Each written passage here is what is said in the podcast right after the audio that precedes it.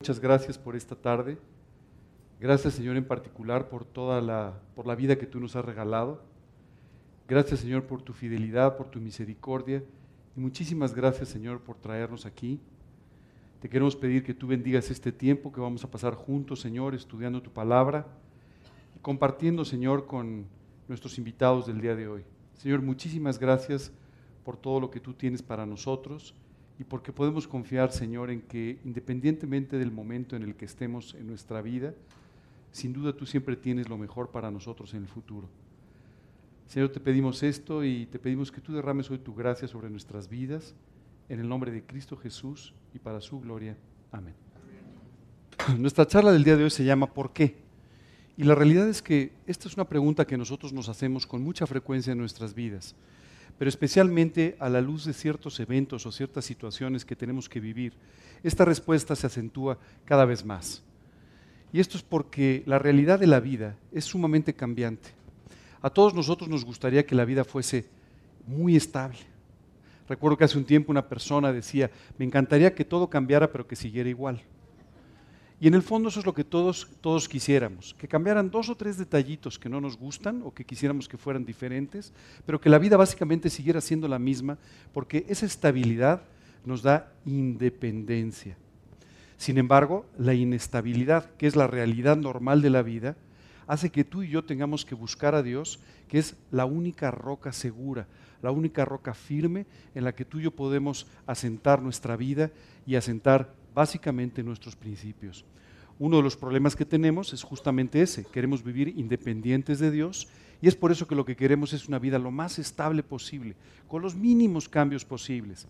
Si quieres eso, te sugiero Marte, porque en esta tierra no es así. En esta tierra la constante es que tú y yo vamos a enfrentar cambios todos los días, todo el tiempo. Y cambios a veces sumamente importantes. Otra cosa que nos llama mucho la atención son las grandes diferencias que a veces hay en la vida. Oye, ¿por qué esta persona que vive igual que yo, a este le va muy bien, al otro no le va muy bien? ¿Y por qué él hizo esto y todo le salió bien y yo hice lo mismo y no me salió bien? ¿Y por qué? Y constantemente nos estamos preguntando los porqués. Oye, ¿por qué me tuve que enfermar yo y no se enfermó mi vecino? ¿Verdad? Hace poco eh, una joven llegaba a su trabajo y le preguntaron, ¿cómo te fue el temblor? Y dijo, pues ojalá te hubiera ido a ti como me fue a mí, le dijo.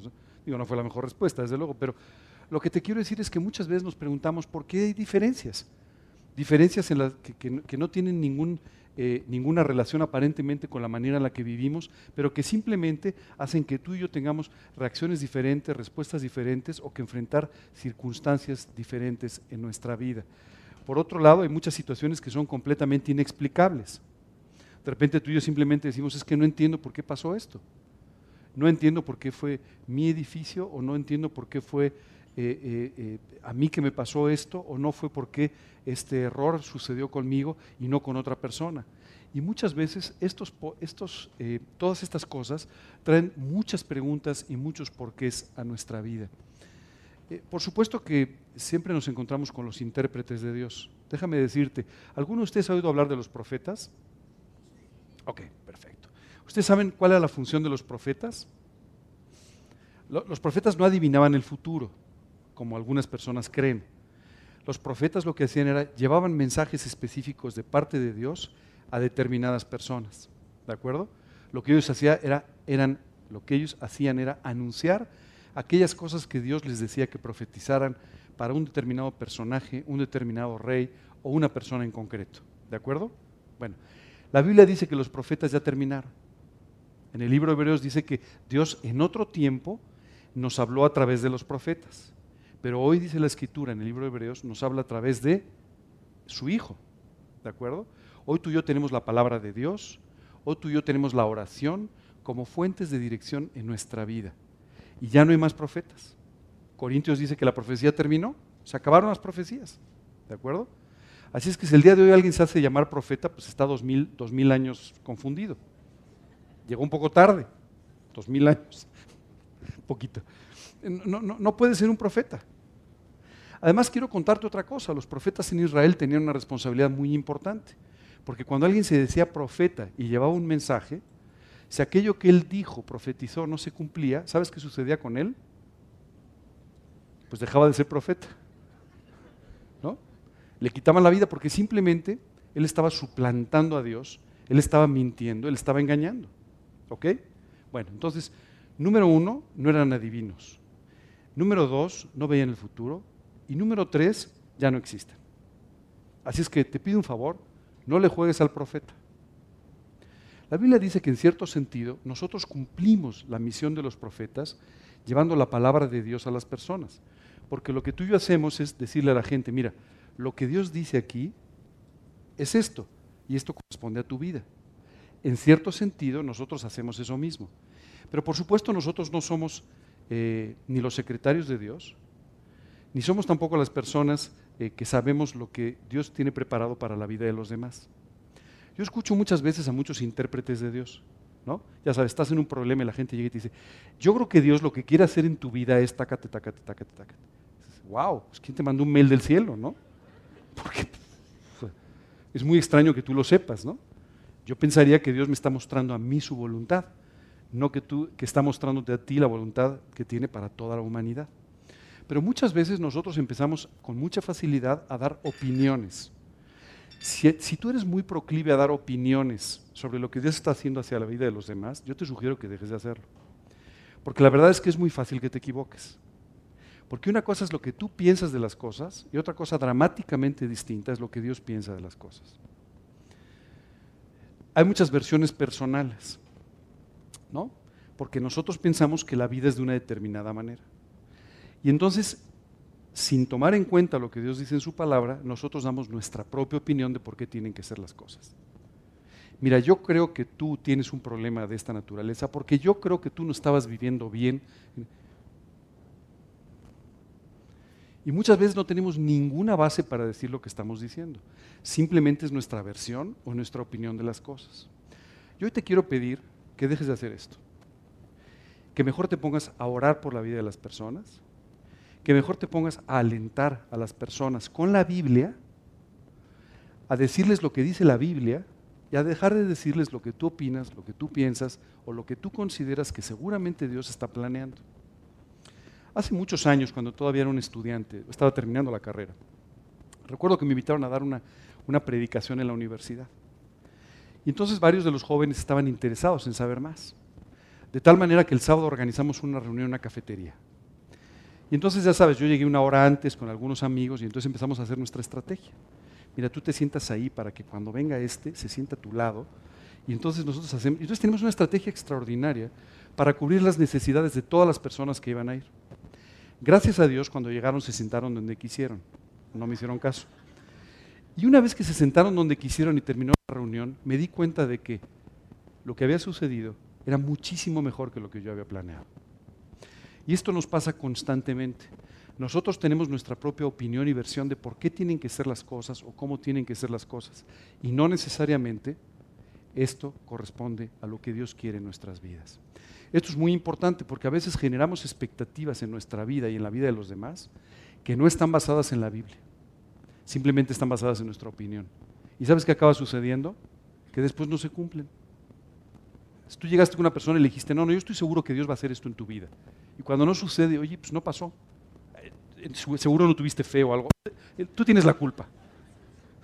Porque Dios no se equivoca y yo tampoco. Así es que tú tuviste la culpa. Por favor, dejen de hacer esto y mejor alienten, consuelen, enseñen, eh, si es necesario, pero con la Biblia. Si no está en la Biblia, no lo hagan. ¿Ok?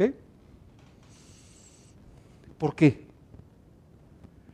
¿Por qué no debemos hacer esto o sí debemos hacer esto? ¿Y por qué pasan las cosas y nosotros no las entendemos? Fíjate lo que dice este versículo porque es extraordinario. En el libro de Isaías nos dice, como son más altos los cielos que la tierra, así son mis caminos, más altos que vuestros caminos, y mis pensamientos más que vuestros pensamientos. En pocas palabras, lo que Dios nos está diciendo en el libro de Isaías es, tú tienes tu manera de pensar y de ver la vida. Y tú tienes tu propio análisis de los acontecimientos. Pero lo que tú piensas no tiene nada que ver con lo que yo estoy pensando. Lo que yo pienso es muy distinto y mucho más alto que lo que tú estás pensando. Así es que cuando tú y yo establecemos nuestras expectativas en nuestros propios pensamientos, ¿sabes qué sucede? Uno, están muy alejados de los de Dios. Y dos, los de Dios son siempre mucho mejores para nuestra vida. ¿Qué sucede? Bueno, pues simplemente Dios tiene sus pensamientos, distintos a los nuestros, y sus caminos o su voluntad, que es diferente a la nuestra. Hay muchas personas que tienen la tendencia a planear mucho su vida. Mira, voy a hacer esto y luego voy a hacer lo otro, y, entonces en tres años voy a, y en cinco voy a hacer, y en diez voy a hacer, y, y tienen una vida planificada. Hay muchas personas que tienen esta, perdón, tenemos esta tendencia, que es a planificar mucho nuestra vida. Pero siempre nos acabamos encontrando con que Dios tiene una mejor voluntad y mejores planes de los que tú y yo podemos tener. Claro, cuando las cosas salen muy bien, pues entonces simplemente decimos, bravo Dios, claro, tus planes eran mejor. Pero cuando las cosas aparentemente no salen como nosotros esperaríamos, o cuando las cosas simplemente nos llevan a enfrentar circunstancias difíciles de la vida, entonces lo que empieza a suceder es que nos empezamos a preguntar, ¿por qué está pasando esto? ¿Por qué Dios permite que a este le vaya mejor si no vive bien? ¿Por qué tú permites entonces que esta persona sea exaltada cuando está viviendo muy mal y yo estoy viviendo para ti? ¿Por qué tú permites que a mí me sucedan ciertas cosas que no son agradables o que no me deberían pasar? Y a esta otra persona no le pasa nada. Estos días he escuchado muchas preguntas que me han llamado la atención. Oye, ¿por qué se cayó un edificio y se murió un vecino de ahí? No se murió un narco.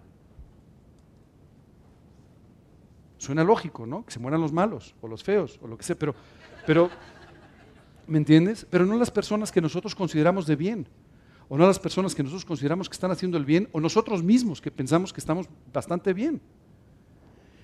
Y normalmente cuando nos hacemos estas preguntas siempre nos acabamos encontrando con una expresión, como son más altos los cielos que la tierra, así son mis pensamientos más altos que vuestros pensamientos, y mi voluntad o mis caminos más altos que tu voluntad o tus propios caminos.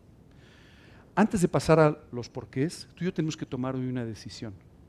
Señor, ¿quiero tus pensamientos o quiero los míos? Señor, ¿quiero tus caminos y tu voluntad o quiero la mía? Esto es una decisión que tú tienes que tomar.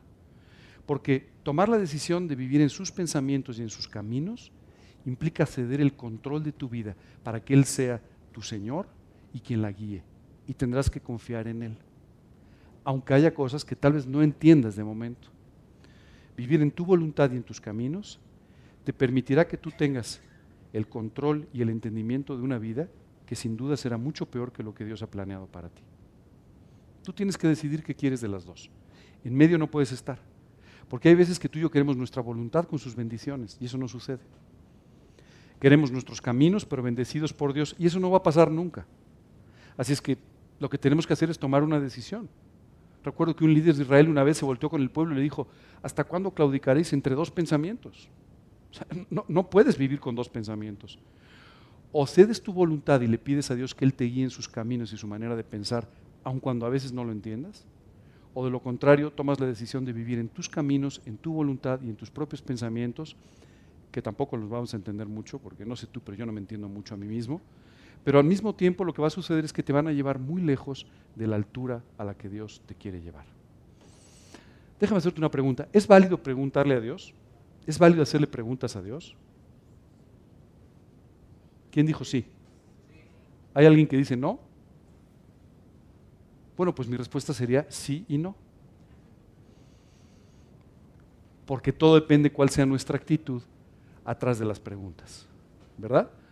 Si tú y yo queremos saber, si tú y yo queremos entender el por qué Dios está haciendo ciertas cosas en nuestra vida, en la vida de otros, en el mundo, Dios siempre responderá a nuestras preguntas porque nuestras preguntas provienen de una actitud correcta, de un corazón sujeto a Dios.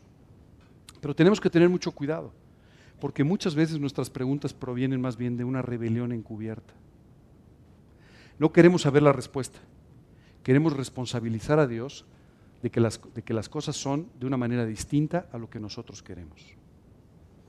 Entonces, esto es muy importante que tú lo analices cuando quieras hacer preguntas. Si quieres hacer preguntas, está perfecto, siempre y cuando tu actitud sea la correcta. Si tú quieres saber más, Dios quiere que le preguntes. Dios quiere enseñarte más. Si tú quieres encubrir tu rebelión con una pregunta, jamás obtendrás una respuesta. Y más bien, tu rebelión eventualmente va a ser expuesta. Así es que tienes que analizar tu actitud antes de hacer estas preguntas. Fíjate lo que dice en Jeremías. Clama a mí o pregúntame, clama a mí y yo te responderé. Y te enseñaré cosas grandes y ocultas que tú no conoces. No solamente te dice, está bien que preguntes, sino te dice, hazlo, pregúntame. Clama a mí, pregúntame. Porque yo quiero darte respuestas a tus preguntas. Yo quiero enseñarte. Y quiero enseñarte además cosas que tú no conoces y que en forma natural tú jamás conocerías. Pero yo quiero que tú las entiendas. ¿Sabes qué es extraordinario? Cuando Jesús respondió a un grupo de personas cuál era el primero y más grande mandamiento, les dijo, amarás a Dios con todo tu corazón, con toda tu alma, con toda tu mente. ¿Correcto? ¿Sabes qué te dice? Quiero que entiendas, quiero que con tu mente me puedas amar porque quiero que entiendas la forma en la que pienso. Quiero que entiendas lo que estoy haciendo. Quiero que puedas entender mis pensamientos y de esa manera poder compartirlos y poder estar sincronizado con ellos. Y es por eso que nos, nos exhorta, clama a mí, pregúntame, clama, hazme muchas preguntas porque yo quiero enseñarte cosas grandes y ocultas que tú no conoces y no podrías conocer en forma natural. Así es que si tú tienes muchas preguntas, viniste a la plática correcta. Efectivamente, tú y yo tenemos que aprender a preguntarle con humildad y con interés a Dios. Tenemos que aprender a escudriñar sus escrituras. Tenemos que aprender a buscar las respuestas. Tenemos que aprender a orar pidiéndole a Dios que nos guíe claramente sobre las cosas que no entendemos y que Él está haciendo. Porque hay cosas que no entendemos de lo que está haciendo, porque sus pensamientos son más altos que los nuestros. Va a haber muchas veces que simplemente no entendamos lo que está haciendo. Pero tú y yo tenemos que, uno, confiar en que esos pensamientos siempre serán de paz para nosotros, siempre de bien para nosotros, siempre de amor y misericordia hacia nuestras vidas. Y además, esos pensamientos sin duda serán superiores a, los mejores pensamientos que tú y yo pudiésemos tener sobre cualquier situación. ¿Vamos bien? Déjame presentarte a una persona que preguntaba mucho. Este señor se llamaba Job. Y él preguntaba y preguntaba y preguntaba. Y, y, muchas veces cuando tú y yo leemos estas preguntas, pareciera que son preguntas equivocadas. Pero las preguntas de Job no fueron equivocadas. Job le hacía preguntas muy inteligentes y muy interesantes a Dios. Por ejemplo, le dijo, Señor, ¿por qué no morí yo en, la matriz o expiré al salir del vientre? Dice Dios, explícame por qué yo nací y no nacen otros. No lo entiendo. ¿Sabes qué es extraordinario? Tú y yo estamos en este mundo porque hay un propósito para nuestras vidas. Si no hubiese un propósito para nuestras vidas, nosotros simplemente nunca hubiéramos venido al mundo. Pero hay un propósito extraordinario para nuestras vidas, el propósito de poder tener una relación personal con Dios. Y una vez que tú tienes esta relación personal con Dios, hay un propósito extraordinario de parte de Dios para poder utilizar tu vida y hacerte útil en sus manos para el bien de los demás, para el beneficio eterno de los demás. Cuando tú y yo entendemos que nuestra vida tiene un propósito concreto, empezamos a vivir conforme a Él. Muchas personas hoy en día viven como si no hubiera un propósito como si el único propósito fuera levantarte cuando suena el, despertador, pagar tus deudas, trabajar mucho, este, y en algunos casos hacerte popular, hacerte famoso, hacerte importante, hacerte millonario o hacerte cualquier otra cosa. Lo único que te quiero decir es, ese no es el propósito de parte de Dios. Hay un propósito concreto para que tú hayas venido al mundo. El primer propósito, que lo puedas conocer a Él personalmente. El segundo propósito, que ya que lo conozcas, Dios te haga útil en sus manos. Si tú no estás viviendo conforme a estos propósitos, quiero decirte que estás viviendo sin propósito. No importa cuántas metas pongas en tu planificador y en tu agenda y esas cosas, estás viviendo sin propósito. Y Job simplemente le preguntaba, Señor, no entiendo por qué, por qué unos sí y otros no. ¿Por qué yo sí viví? Porque había un propósito. Y sigue preguntando, ¿por qué no fui escondido como abortivo como los pequeñitos que nunca vieron la luz? ¿Por qué se da luz al trabajado y vida a los de ánimo amargado. Dice, a ver, Dios, no entiendo. Yo veo gente que vive súper amargada, ¿no? Súper amargues, ¿verdad? Y ahí sigue, ¿no? ¿Por qué permites que la gente viva amargada? ¿Por qué permites que la gente siga con su camino y haga las cosas mal? El otro día me decía una persona, ¿por qué Dios le deja a la gente que peque? ¿Por qué Dios le deja a la gente que no viva bien? Cuando Dios nos creó, cuando en su mente Él pensó en crearnos, acuérdate, sus pensamientos más altos que los nuestros. Él pensó en crear un ser en quien pudiese derramar todo su amor, toda su misericordia, toda su gracia. La única forma en la que este ser pudiera, pudiera corresponder todo eso es teniendo la libertad de hacerlo o no hacerlo.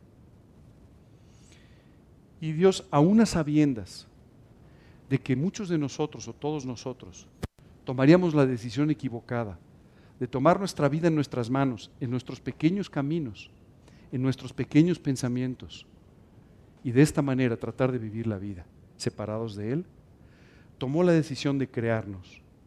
Y junto con la decisión de crearnos, tomó la decisión extraordinaria de salvarnos. Las dos decisiones fueron simultáneas. Creó al hombre y le dio la salvación al hombre para que de esa manera tú y yo tuviésemos un propósito en la vida y tú y yo pudiésemos no solamente experimentar su amor, pero también corresponderlo. Qué cosa tan extraordinaria, ¿verdad? Bueno, oye, ¿y el amargues? Bueno, pues sigue amargado, ¿verdad? Es cierto. Y, simplemente a veces nos preguntamos, Señor, ¿por qué permites que este siga? Pues, pues, mejor ya que no siga aquí o qué sé yo, ¿verdad? Cualquier otra cosa. Solo quiero decirte que Dios sigue teniendo un propósito y un plan. Y Dios está trabajando en la vida de esta persona para sacarla de donde está. ¿Cuántas veces tú y yo en el lugar de Dios habríamos acabado con nuestras vidas? Ya, qué pesado ángel, de verdad, ya, ya no más. Después de tanta cosa y mira, vuelve a dudar, vuelve a actuar mal, no piensa bien, qué sé yo, tantas cosas, ¿verdad? Pero sin embargo Dios, en sus pensamientos, tiene un propósito y un plan precioso para nuestras vidas, muy superior a lo que tú y yo podríamos en cualquier momento pensar. No solamente con respecto a las personas, pero también con respecto a las circunstancias. Quiero decirte que muchas veces tú y yo no entendemos las circunstancias que Dios permite en nuestras vidas o en las vidas de otros. Y esto nos aturde, esto nos, a veces nos molesta, simplemente porque no entendemos el propósito que Dios tiene al permitir las cosas que están sucediendo. Hace un rato una persona me hizo una pregunta extraordinaria, hablando de los porqués. Me dijo, oye, yo sé que, híjole, no podemos dar gracias a Dios por lo que acaba de pasar. Pero, y continuó la conversación, le dije, mira, aunque no lo entiendo, pero Dios dice, dad gracias en todo porque esta es la voluntad de Dios. Así es que, aún en esto, le daré gracias. No importa si lo entiendo o no, eso no es importante. Hay veces que estoy muy limitado para ver sus pensamientos, pero sí estoy seguro de que Dios tiene un propósito maravilloso, aún a través de las cosas que para ti, para mí, parecieran todo lo contrario. ¿Por qué le dan luz al trabajado y vida a los de ánimo amargado? ¿Por qué Dios permite ciertas circunstancias que no entendemos? Porque tiene un propósito concreto para la vida de cada uno de nosotros. David también preguntaba, así es que no creas que solamente Job era el preguntón, sino también David, por ejemplo. Y en un salmo le pregunta, ¿por qué, oh Dios, nos has desechado para siempre. En este salmo David estaba muy preocupado, las cosas estaban saliendo muy mal. No sé si te pasa, pero cuando las cosas salen muy mal, lo primero que haces es volteas y dices, Dios, ¿por qué te has olvidado de mí? Dios, ¿por qué me estás dejando? ¿Por qué no me respondes? ¿Por qué no me has dado lo que te pido? Señor, ¿por qué no has contestado mi oración inmediatamente cuando sabes que estoy muy afligido? Y esto le pasaba también a David. Es que si crees que nadie te comprende, David te comprende. Y le decía, ¿por qué Dios nos has desechado para siempre? ¿Por, qué, ¿Por, qué, no veo respuestas? ¿por qué no estás haciendo aquellas cosas que yo te estoy pidiendo? Y continúa diciendo, ¿por qué se ha encendido tu furor contra las ovejas de tu prado? Dice, Señor, somos tus ovejas. Y sin embargo estás permitiendo que vengan cosas malas para nosotros. ¿Por qué estás permitiendo todas estas cosas? Esta es una pregunta que seguramente tú y yo nos hemos hecho muchas veces. Dios, ¿por qué permites esto en mi vida? ¿Por qué permites estas situaciones? Si soy una oveja de tu prado. Señor, ¿por qué, ¿por qué si me has salvado? ¿Por qué si te he seguido? ¿Por qué el día de hoy estás permitiendo que las cosas no salgan bien o no salgan a mi favor? pero Dios tiene un propósito también. Y sabes qué? El propósito muchas veces tú y yo no lo entendemos con claridad. Pero mientras esto está sucediendo, Dios está trabajando en nuestra vida. Mientras esto sucedía, Dios trabajaba en el corazón de David y lo convertía en un hombre de Dios. Dios convertía a David en un hombre de oración. Dios convertía a David en un auténtico líder espiritual para su nación a través de todo esto que estaba sucediendo. Y sabes, ese impacto, ese impacto espiritual, ¿sabes qué trajo como consecuencia? Que Dios pudiera bendecir a una nación entera. Muchas veces tú y yo tenemos que pasar por dificultades. El otro día estaba leyendo un libro que a mí me parece a veces difícil de leer, que es el libro de Ezequiel. Me parece un poco difícil de leer porque hay mucha profecía, pero dentro de la profecía, ya sabes, es ve y dile a este rey que le va a ir mal, y dile al otro que le va a ir peor, y dile a este que mucho peor. Entonces lo estaba leyendo en la mañana y decía, Señor, voy después de esto voy a leer un salmo o algo, porque mi corazón está un poco compungido en esta mañana, leyendo todas estas cosas. Pero, ¿sabes? Era extraordinario leerlo. ¿Sabes por qué era extraordinario? Porque yo decía, Dios, qué increíble que tú tienes un propósito, incluso a través de todas estas cosas que estoy viendo. Y tú estás llamando la atención de personas. Pero algunas de estas personas a quienes llamaste la atención a través de tu profeta Ezequiel, ¿sabes qué hicieron? Se arrepintieron. Y tú pudiste hacer maravillas con su vida a través de este arrepentimiento. Gracias Dios, le dije, aún por las cosas que no salen bien. Gracias Dios, aún por las cosas que no me gustan. Gracias Dios, aún por las cosas que no entiendo. Porque lo que sí entiendo es que tienes un propósito a través de todas ellas. Si tú quieres entender las respuestas de Dios, hay ciertas premisas que tienes que colocar siempre delante de ti. La primera, Dios es bueno y su misericordia es para siempre. Así dice la Biblia. Es muy importante que tú lo pongas como una premisa porque si no, vas a empezar a dudar de su amor. Él es bueno y su misericordia para siempre. Número dos, sus pensamientos son más altos que tus pensamientos. Y Él tiene un plan más alto para ti del que tú podrías concebir. Número tres, muy importante, dice la escritura, yo tengo pensamientos de paz y no de mal para darte el fin que tú esperas. Es decir, Dios quiere llevarte al fin que tú esperas. Dios quiere hacer lo que tú quieres. ¿Qué te gustaría de tu vida? A ver, piensa un ratito. No me lo digas, porque son muchos, pero ¿qué, qué te gustaría de tu vida? Me gustaría ser feliz, me gustaría estar realizado, me gustaría tener una familia exitosa, me gustaría... Todo eso que tú quieres, Dios quiere lo mismo para ti. Dice que quiere darte el fin que tú esperas. Pero para eso Dios tiene que hacer cosas que no necesariamente tú y yo vamos a entender. ¿Sabes qué me llama la atención? ¿Alguno de ustedes ha ido alguna vez al médico? ¿Y han entendido todo lo que les han dicho? No, yo creo que tienes una apatía de no sé qué, ¿verdad? Y entonces tú has dicho, uy, eso suena muy feo. No, no es tan malo tómate un par de pastillas, y tú has hecho lo que te han dicho, ¿verdad? No has entendido completamente lo que el médico vio a veces, y no has entendido completamente el, método de curación. Pero lo que tú has entendido es que tienes que obedecer y seguir un tratamiento que te va a sanar. Y cuando tomas el tratamiento funciona, normalmente. Depende del médico al que vayas, ¿no? Pero bueno, normalmente. ¿Sabes qué es lo que pasa con Dios? Dios sabe lo que está haciendo, Dios sabe cuál es tu mal, Dios sabe cuál es tu problema, Dios sabe lo que tiene que cambiar y lo que tiene que arreglar en tu vida. Pero muchas veces nosotros nos ponemos a discutir sobre el tratamiento. No, Dios, yo creo que no, yo creo que para que me quites el orgullo tienes que hacerlo de otra manera. Mira, yo no estoy tan de acuerdo con que me des paciencia a través de que tenga que esperar. Señor, yo no estoy de acuerdo. Entonces empezamos a, a discutir con Dios sobre el tratamiento, cuando Él es el único especialista que sabe lo que tu alma necesita para ser transformada y darte el fin que tú esperas. Así es que tres premisas fundamentales. Cuando tú y yo queremos hacer preguntas, tenemos que partir de la base. Señor, quiero preguntarte muchas cosas, pero nunca voy a dudar que eres bueno. Y nunca voy a dudar de tu misericordia. Señor, quiero preguntarte muchas cosas, pero nunca voy a dudar de que tienes un plan maravilloso para mí que me va a dar el fin que yo espero. Y Señor, yo siempre, siempre confiaré en que tú tienes lo mejor para mi vida, aunque yo no pueda entenderlo, porque tus pensamientos son más altos que los míos. ¿Y qué sucede cuando no hay respuestas? Wow. Probablemente este es el momento más difícil de la vida de los creyentes. Cuando hay respuestas de una forma o de otra, está bien, ¿verdad? Pero cuando no hay respuesta por un periodo prolongado, cuando vienen los silencios, a veces nos cuesta mucho trabajo quiero contarte algo. Yo, siempre he sido muy malo para la música. Me gusta muchísimo la música. Primero traté de tocar la flauta y fue un fracaso. Después traté de tocar la guitarra y nunca pasé del preso número 9. O sea, fui muy malo. Y por último traté de tocar el piano y pues, todavía peor.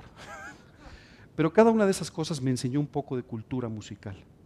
Me enseñó un poco cómo están compuestas las obras musicales. Y me enseñó que la música tiene muchas notas extraordinarias. Pero en medio de todas esas notas también hay silencios. Una gran sinfonía. No existe si no tienes las notas y los silencios.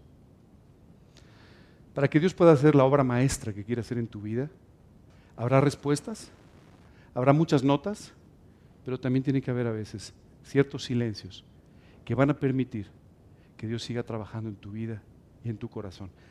Estos son los momentos más difíciles seguramente, pero también estos son los momentos más importantes en el trabajo que Dios está haciendo en tu vida. Aquí tenemos otro pequeño problema. ¿Quién de ustedes trae reloj en la muñeca? Te pido un favor. Esa hora que tienes en el reloj, hazle caso para levantarte, para acostarte, para... pero eso no necesariamente es la hora de Dios. Dios tiene su propio tiempo. Y tú y yo tenemos que aprender a vivir en su tiempo y no en el nuestro. En su hora y no en la nuestra. En su reloj y no en el nuestro. ¿Sabes por qué? Porque su tiempo es perfecto. Dice la Biblia, todo lo hizo hermoso en su tiempo. En su tiempo todas las cosas son extraordinarias, pero no necesariamente su tiempo corresponde al tuyo. Hay veces que tú quieres las cosas de inmediato y si Dios te las diera de inmediato realmente no sería lo mejor para ti. Dios tiene su tiempo. Y lo que tú y yo tenemos que hacer es, en lugar de exigirle a Dios que haga las cosas en nuestro tiempo, tenemos que aprender a sincronizar nuestra vida en el tiempo de Dios. Y en ese momento todo es extraordinario. Déjame contarte una historia de la Biblia. Hubo un momento en que Jesús estaba con sus discípulos y entonces alguien llegó a hablar con él. Jesús, tenemos un problema. Tu amigo Lázaro, ¿no? Eh, ¿Te acuerdas de tu amigo Lázaro, verdad? El hermano de Marta, María.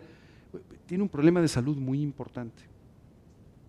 Por supuesto, fueron a llamarle para que fuera corriendo y ayudara a Lázaro. Sin embargo, Jesús toma la decisión de quedarse en el lugar donde está. Difícil de entender, ¿verdad?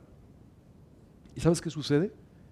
De repente Jesús les dice a sus discípulos, ahora sí, vamos a ver a Lázaro, porque Lázaro ya duerme. Ah, dicen los discípulos, si duermes que va a mejorar. No, Jesús dijo, Lázaro ha muerto. La primera pregunta, por supuesto nosotros diríamos, ¿por qué? ¿Por qué Dios esperó?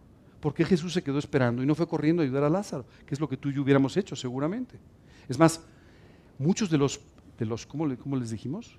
Eh, los que adivinan. Perdón, los, no profetas ya, pero bueno, los, eh, los intérpretes de, de la voluntad de Dios estarían regañando a Jesús. Jesús, ¿qué pasó? Se te hizo tarde, qué descuidado eres. ¿Cómo es posible que te hayas tomado más tiempo del necesario para regresar a ayudar a Lázaro?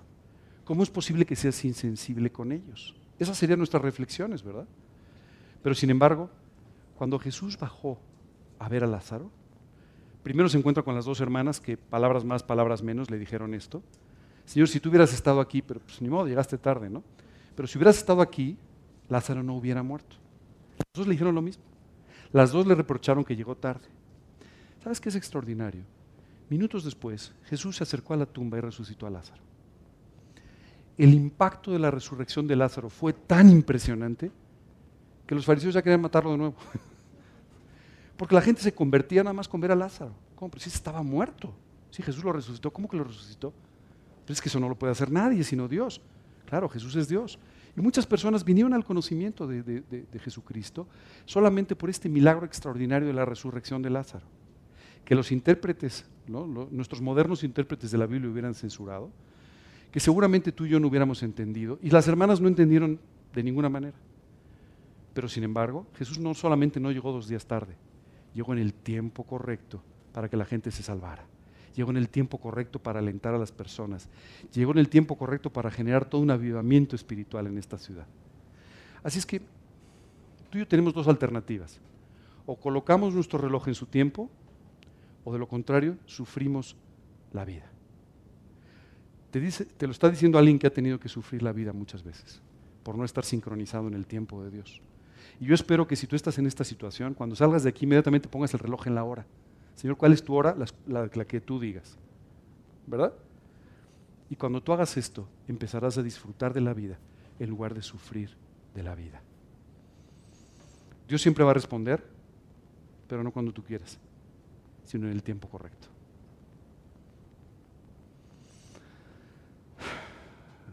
Bueno, Dios no tendría necesariamente que responderte a todo, pero Dios lo va a hacer. Dios va a responderte a todo y las respuestas a tus oraciones van a llegar siempre. Y esto es una cosa en la que tú puedes confiar completamente.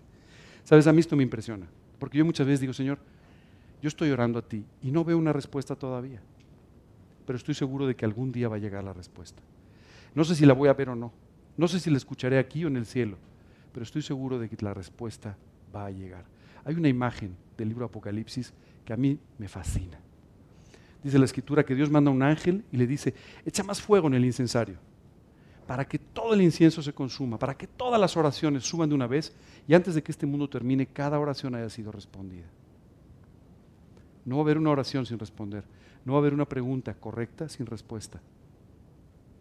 Pero no esperes que Dios responda aquellas preguntas que solamente esconden tu rebelión.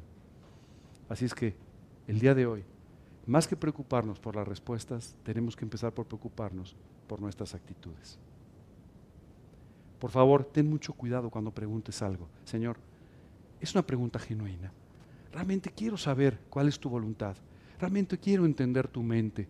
Quiero entender tus pensamientos. O lo único que estoy haciendo es plantear esta pregunta para poder esconder mi rebelión y no me interesa la respuesta. ¿Te has dado cuenta cuántas veces preguntamos algo de lo que sabemos la respuesta pero no la queremos oír?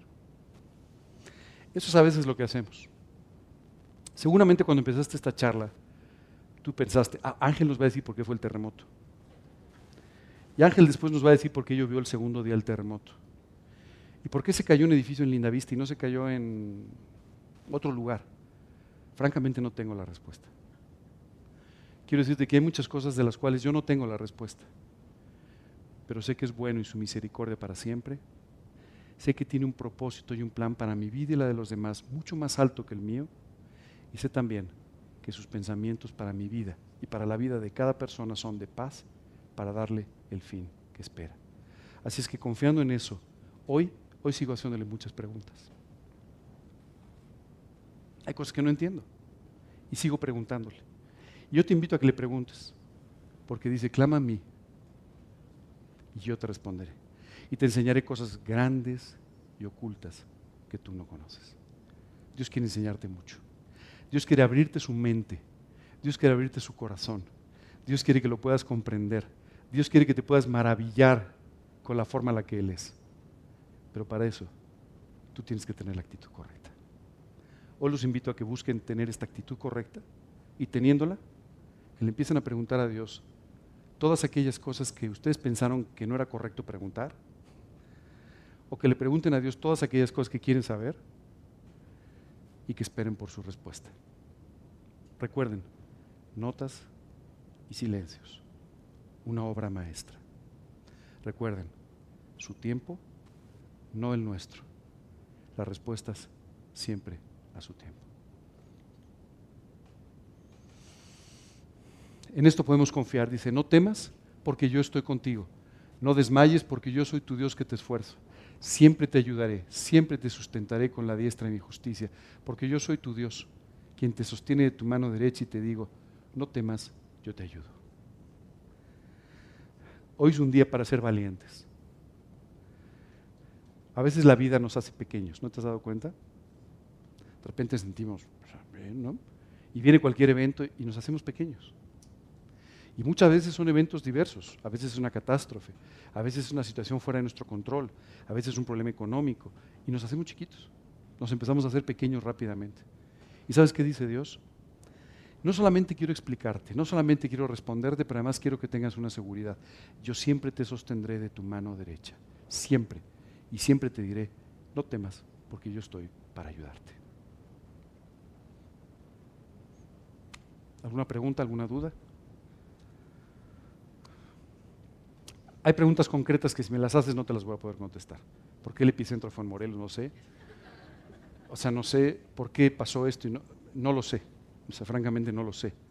Sí sé que aún esta cosa tan trágica que hemos vivido es en parte respuesta a las oraciones que estamos haciendo por nuestro país. ¿En qué manera? No lo sé. Pero sí sé que Dios nos permitirá irlo viendo.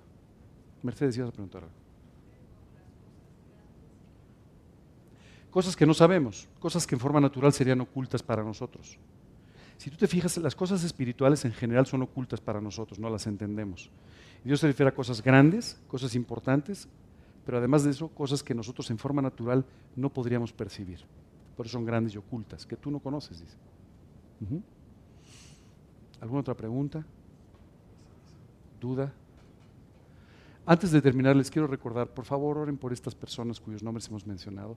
De verdad necesitan mucho sus oraciones. Por favor, Dios tiene un propósito, pero parte de ese propósito es llevarnos también a nosotros a orar por ellos, a interesarnos por sus vidas. Y si en algo tú puedes ayudar, por favor hazlo también. Ora por ellos, pero también, por favor, ayúdalos en la manera que puedas, si puedes hacerlo. ¿De acuerdo? ¿Sí? Vamos a orar y terminando de orar, este, nos van a hacer favor de, de cantar otra vez, porque además, después del día de hoy necesitamos algo que nos aliente un poco. ¿Ok? Vamos a orar para terminar y inmediatamente después eh, Adriari y, Andrea nos van a, nos van a guiar en otra, en otra canción. Señor, te queremos dar muchas gracias porque podemos confiar en ti. Gracias, Señor, porque tú dices en tu palabra y nosotros hemos experimentado muchas veces en nuestra vida que tú eres bueno y tu misericordia es para siempre. Hoy, Señor, queremos pedirte que tú impactes nuestro corazón con esa verdad, que salgamos de aquí con esa convicción de tu bondad y de tu misericordia en nuestras vidas. Y Señor, queremos pedirte que tú nos mantengas todo el tiempo entendiendo que tú tienes pensamientos, planes, una voluntad mucho más alta que lo mejor que podríamos imaginar en nuestras vidas. Y quieres darnos el fin que esperamos. Señor, no sabemos en qué forma tú haces las cosas, pero podemos estar seguros de que siempre lo haces de la mejor manera. Y el día de hoy queremos pedirte que tú trabajes en nuestras vidas, que tú nos lleves, Señor, a tener la actitud correcta para contigo, una actitud de confianza. Señor, que tú nos lleves a esperar por tu tiempo, que tú nos lleves a entender y apreciar tus silencios, así como también aprender y a, maravillarnos de tus acciones. Señor, queremos pedirte que tú bendigas mucho a este grupo, que tú bendigas la vida de cada una de las personas que aquí están. Señor, bendícelo, úsalo, Señor, y enséñale, Dios, llévanos a entender profundamente cómo es tu corazón y cómo es tu mente. Padre, queremos pedirte esto de una forma muy especial. Hoy queremos darte muchas gracias por los jóvenes que nos acompañan. Gracias, Señor, por la forma en la que tú los has usado últimamente. Y, Señor, pedirte por todas estas personas, nuestros hermanos, también las personas que no te conocen, Señor, y que el día de hoy están sufriendo, pues, de todas estas cosas que han pasado.